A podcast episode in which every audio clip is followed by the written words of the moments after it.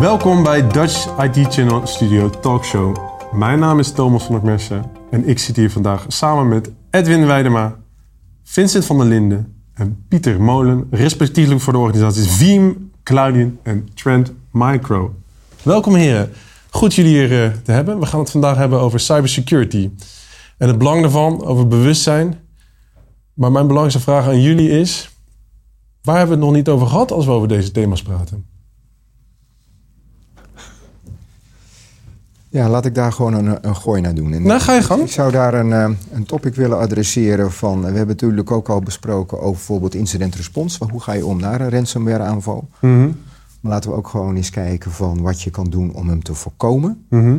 En dat als die gebeurt, want hij gaat gebeuren...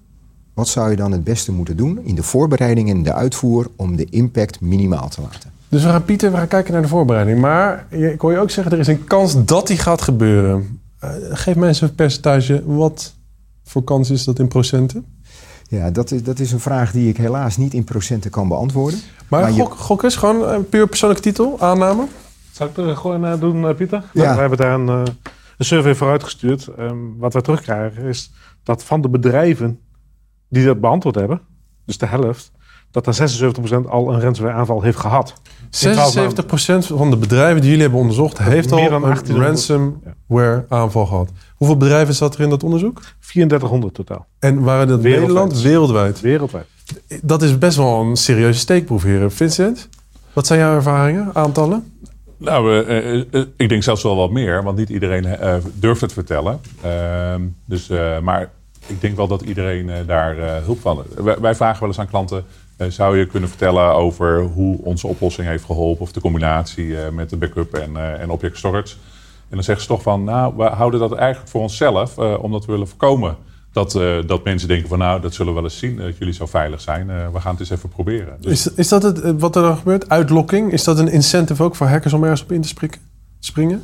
Ja, dat is niet de ervaring die wij hebben. Ja, wat we al eerder over hebben gehad, is een enorme professionalisering in de hacker community aan de gang. Ja. Waar ook gewoon soort of business consultants actief zijn. Ja. Die gewoon de organisaties analyseren op wat zouden ze mogelijk kunnen betalen. Want wat is de impact voor een organisatie? Dus wat zouden ze mogelijk kunnen slash willen betalen? En hoe makkelijk is het ook om de betaling te krijgen? En op basis van dat werken hacker communities gewoon in de prioritisering van. En gaan ze dus gewoon zeggen waar ze de grootste eh, eh, opbrengst kunnen eh, vinden. Daar gaan ze aan de slag. Je wordt geconfronteerd als organisatie met malware. Dus je bent slachtoffer. En er gebeurt iets ontregelends. Ehm, wat zijn dan de actiepunten als organisatie als je slachtoffer wordt, Pieter? Ja, het, het is welke fase je zit. Hè? Want een aanval, als die begint en in progressie is, hoeft het niet direct altijd al impact te hebben. En daarom is inzicht zo belangrijk om te weten wat er plaatsvindt. Maar als daar bijvoorbeeld wel al een malware actief is, maar de ransomware zelf is nog niet geactiveerd, ja, dan komt weer die keten eh, naar voren. Hoe belangrijk dat is. Want wij zorgen voor de inzicht. En zien van hé, maar dit is al heel ver. Kunnen we het nog stoppen? Of kun je in ieder geval de impact minimaal houden? En dan komt jullie oplossing naar voren. Waarin je kan aangeven van hé, wij stoppen dus nu gewoon het, met het schrijven. Hoe, werken jullie, hoe gaat het samen? Want er is een signalering. Jullie verzorgen de inzichten in die keten. Vandaar zitten we ook in die samenwerking hier met Ja. elkaar aan tafel. En dan komt het bij jou terecht. Nou, eh, waar wij het altijd over hebben, is dat het eh, nog een persoonlijk aspect is. Eh, Iemand moet vertellen: oké, ik word getriggerd, er is iets aan de hand. En wie maakt het besluit om dan te stoppen? Vinden jullie dan altijd een organisatie het juiste oor? Degene, de decision maker, die het gelijk serieus neemt, die die urgentie voelt? Of Niet altijd. Nee. Eh, Neem eens mee. eh, eh, jullie detecteren eh, iets, een onregelmatigheid. Ja. Voor zeggen ze een midgrote organisatie. Jullie worden aangehaakt. Ja, het, er, er wordt heel snel eh, dan een IT-probleem. Eh, dus Is, het- die dat IT is het toch ook? Nou ja, de, de, bes- de besluitvorming, eh, het risico eh, bepalen, dat ligt in de organisatie. De Dat is voor mij te breed. Dat ligt in de organisatie. Als het een grote organisatie is, kan het dus alle kanten op. de, de Moet het specifiek niet ergens liggen? Nou, de, de directeur heeft op dit moment eh, zijn, eh, eh, die rol uitbesteed aan de security officer om een besluit te maken. Als er iets mis is, wat is het risico? Kunnen we nog doordraaien? Moeten we full stoppen? Moeten we gewoon stoppen? Moeten we de winkel dicht doen? Ja. Ehm, en, en, en daar moeten mensen voor beschikbaar zijn. Is dat een moeilijke besluit, ook voor een CIO te brengen? Want we, we praten hier wel over hè, de license to operate die even ondermijnd wordt. En er zitten ontzettend veel consequenties aan. Het is een vreselijk moeilijke beslissing. Want in de IT heb je natuurlijk allerlei IT-service management processen. De een is dat wat verder vormgegeven dan de ander. Maar dat er eh, windows zijn wanneer de systemen er even uit mogen om een update te doen. Of wanneer een wijziging mag worden doorgevoerd. Waar organisaties vaak nog wel problemen mee hebben om dan de het rigoureuze besluit te nemen. Nee, we sluiten ook bijvoorbeeld hele internetverbinding af. En dan is het vaak eh, in de open wie gaat hierover te beslissen en wie heeft het lef. Ik ben nu CIO en ik zit te luisteren of ik zit te kijken. En ik, eh, ik hoor dit verhaal en ik denk, ja, eh 76% kans dat ik geconfronteerd ga worden. Ik ga mijn positie binnen de organisatie kijken, helemaal in de governance structuur. En ik moet hè, gaan rapporteren op bestuursniveau, laten we bijvoorbeeld noemen. En ik moet daar met een boodschap komen, jongens, de tent moet stilgelegd worden. Want anders zijn we niet goed bezig en dan zijn er grote consequenties. Lopen jullie mee met dat proces, met informatie? Bieden jullie dat aan? Sturen jullie daarop? Geven jullie daar die ervaring mee? Denk helemaal om die risicoanalyse te kunnen maken van als je het niet doet, gaat er een groot probleem ontstaan? Ik denk dat Pieter het beste in dat proces zit. eh, omdat hij bezig is met herkenning en erkenning en, eh, eh, en detecteren. Pieter? Ja, wa- wat, wat wij dus wel heel degelijk zien is dat eh, vanuit onze omgeving wordt er bijvoorbeeld echt een urgent eh, eh, event gedetecteerd. Ja. Wat betekent als je nu niet ingrijpt, dat inderdaad daadwerkelijk de ransomware wordt gelanceerd en dat je te laat bent. Mogelijk heb je dan nog de backup als je dat goed hebt ingericht, maar dan heb je in ieder geval een business impact. Ehm, en wat we dan wel vaak ervaren is dat, nou, Vincent, wat je net ook zegt, het is heel vaak nog vanuit de IT gedacht. En het begint echt in de scenario's voor, dus het droog oefenen. In een managementteam is bespreken van wat gaan wij doen als dat gebeurt. Trekken we dan ook daadwerkelijk de stekker eruit en sluiten we ons datacentrum af. En dat is echt belangrijk. Van, je kan allerlei een hele goed team hebben om bij een incident het team te hebben en daarop te reageren. Het begint ook echt met de besluitvorming vooraf. Want Ja. op dat moment moet op een split second een, bes- een Er besluit is een worden enorme genomen. overtuigingskracht aan zit. Edwin, wat is jouw ervaring daarmee? En Wat, kan je me eens iets vertellen over de tegenkrachten? Want ik zou me kunnen voorstellen als directeur dat ik echt niet zit te wachten, helemaal als ik aandeelhouders heb, om even mijn tent te sluiten. Ja, maar dat is toch de keuze die je moet gaan maken. Van oké, we zien mogelijk al schade ontstaan. Maak ik nu de beslissing? Of ga ik wachten totdat de schade voltooid is? Zit daar een laddersysteem? Dan kan je bij wijze van spreken een beetje toelaten om nog die business te kijken of het goed gaat? Of hè, zit daar een stoplichtensysteem? Groen, oranje, rood, schaal, 5 op 10, 10, wat, wat, Nee, maar het is een, een keuzemoment. En dan moet je dus die keuze maken van... oké, eh, deze is wat aan de hand. Ik heb data die niet meer veilig is. Beter gezegd, ik kan niet meer op mijn eigen data vertrouwen. Wie gaat er op de knop drukken om een herstelactie te gaan doen? Want dat heeft dus impact. Dat betekent dus dat de komende dagen of misschien wel weken... jouw organisatie niet kan functioneren. Oké. Dat is dus die grote Ik ben de impact. directeur, ik druk op de knop. We gaan ermee stoppen. Mhm. Malware. Ellende. Wat gaan we dan doen? Dan eh, als je hopelijk heel goed voorbereid bent, heb je daar een plan voor liggen. En dan geeft dat een stappenplan. Zie- Dat Zien jullie geeft veel plannen liggen, heren? Eh, heel eerlijk nog niet genoeg. Te weinig. Ik zie soms plannen liggen en dan zie je onderaan 1998 nog staan. 1998, dat waren toen de tijd de beste plannen. Alleen volgens mij, hoeveel Windows-versies zijn we nu verder? Dat was toen ook specifiek voor het jaar 2000. Toen was dat wel als een business... De Millennium. Bug. De Millennium Bug. Nee, maar even serieus, jongens. Eh, er, er wordt op een knop gedrukt. eh, er ligt een plan klaar. Eh, Kunnen we dat concreet maken? Hebben jullie inzichten hoeveel mensen wel op orde, de zaak op orde hebben of niet? Qua percentages, cijfers? Of is het gewoon jullie ervaring als partij? Mijn, zien mijn gewoon... ervaring in het veld, wat het bedrijf waarmee ik praat, zeg maar, zou ik zeggen 1 op 10 die het voor elkaar heeft. 1 op 10 van de bedrijven hebben geen plannen klaar liggen om op het moment als op die knop wordt gedrukt, weten wat ze moeten doen. Ja. En jullie, Maar er zit iets voor, hè? wat zit daarvoor dan? Dit, dat keuzemoment van, oké, ik ga op die knop drukken, maar dat betekent dus dat mijn business stil komt te staan. Dat ik ergens anders bijvoorbeeld een herstelactie ga doen. En daar dus mijn dienstverlening omhoog ga brengen. Dus je moet gaan bepalen vooraf, oké, wie mag die beslissing nemen? Wie gaat de beslissing nemen? En welke impact heeft het voor de organisatie? Wie zei al, aandeelhouders. Hoe ga je dit communiceren naar jouw aandeelhouders? Ik kan me voorstellen. Is dat slim om, om, om gelijk te co- communiceren? Want ik kan me dus voorstellen, alles wat hierover wordt verteld, daar maak je mensen slimmer mee die juist Nee, niet slimmer hoeven te worden, omdat ze al klopt. En dus hoe, hoe pak je het dan? Hoe verander, Nou, wat- zijn daar regels voor die je moet inzetten, Pieter?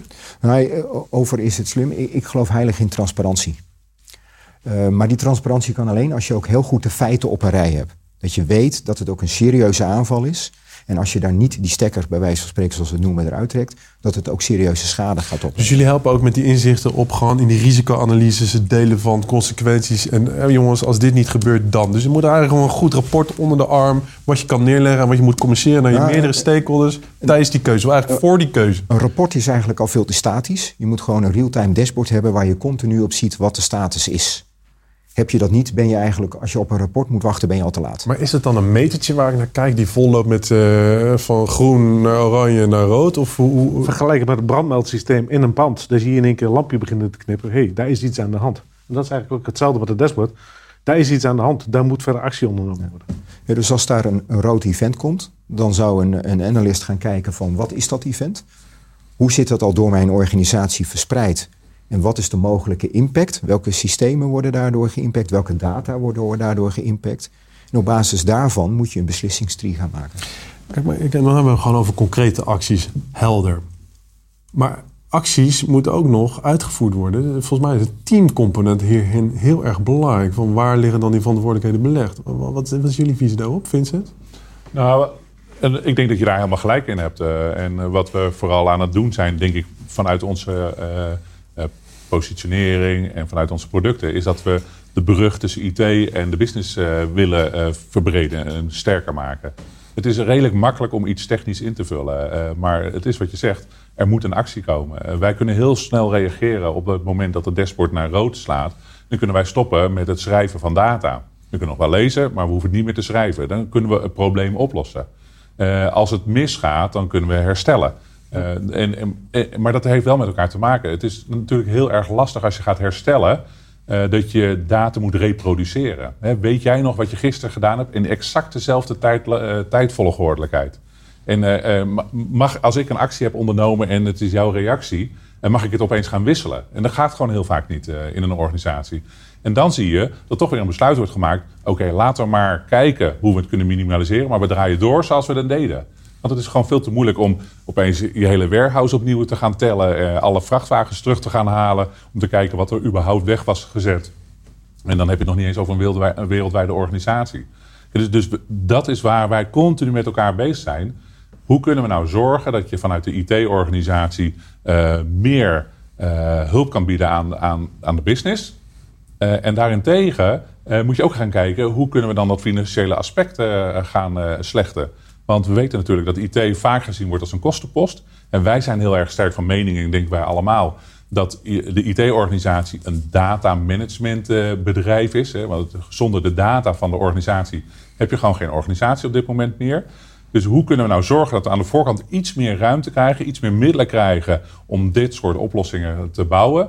In, in, in tegenstelling tot minder investeren en dan denken van nou, het, zal, het zal wel niet gebeuren. Eh, want je weet dat als het misgaat, dan kost het gewoon altijd veel meer.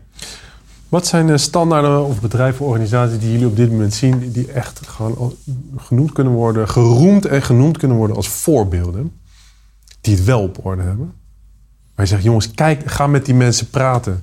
Luister eens, eh, ga naar de seminars die ze organiseren. Kom bij ons in het netwerk om kennis te maken. Wa- Waar moet ik dan aan denken? Eh, we hebben verschillende klanten die dus, zeg maar, dus wel die transparantie hebben gedaan. Eh, op het podium zijn gestaan. Eh, bijvoorbeeld de Veiligheidsregio Noord- en Oost-Gelderland. Die zijn twee jaar geleden gereid. En die hebben dus nu ook echt specifiek verteld oké, dit is er gebeurd. Van begin tot het eind. Hebben ze het nu helemaal op orde? Dat weet ik nog niet. Want ze zijn nog in die transitie. Ze zijn heel druk bezig zeg maar, om te leren van de fouten die gemaakt zijn. Of beter gezegd, de fouten die zichtbaar zijn geworden. Ja. Want de fouten op zich zijn niet gemaakt. Ehm, die zijn erin geslopen. En die zijn in één geactiveerd door een aanvaller in dat hele verhaal. Maar juist die transparantie, en dat zien we ook bij een aantal andere bedrijven, juist doordat ze transparant naar buiten komen, eh, Universiteit van Maastricht. Juist door een stukje educatie, dus te laten zien van, dit is er bij ons gebeurd, zo gaan wij er nu mee om. Dat geeft ook meer vertrouwen naar mensen in de markt van, oké, ja, daar is daar wat gebeurd, maar ze hebben het onder controle. Even Universiteit Maastricht, die hebben betaald, hè? Zover eh, daar naar buiten is gebracht, ja. Ja.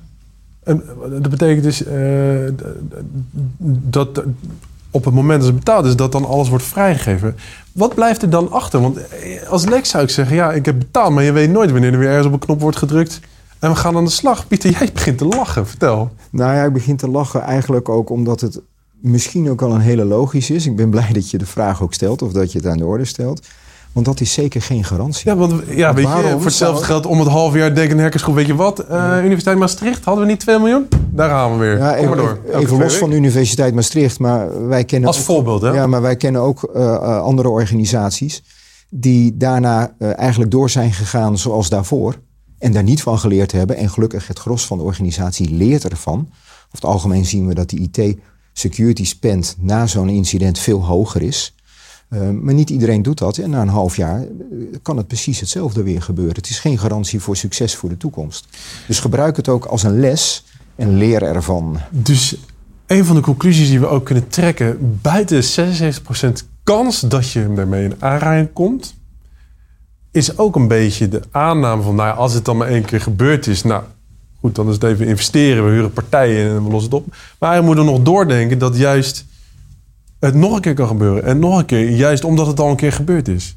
Daarom ook zo belangrijk is om helemaal aan de voorkant te voorkomen met de voorbereiding, met de signalering, met de, de, de, de, de beveiligingen die we daarop eh, opzetten. Absoluut. Dat is een, eh, een vrij harde boodschap, heren. Maar ik denk wel een hele nuttige. Dank voor jullie komst. Ik wil alle luisteraars en kijkers ook bedanken voor jullie deelneming. Jullie kunnen uiteraard alles terugkijken op de website. Ik bedank mijn gasten vandaag, Edwin Weidema, Vincent van der Linden en natuurlijk Pieter Molen. Dank voor jullie komst, dank voor jullie inzichten. En tot de volgende keer.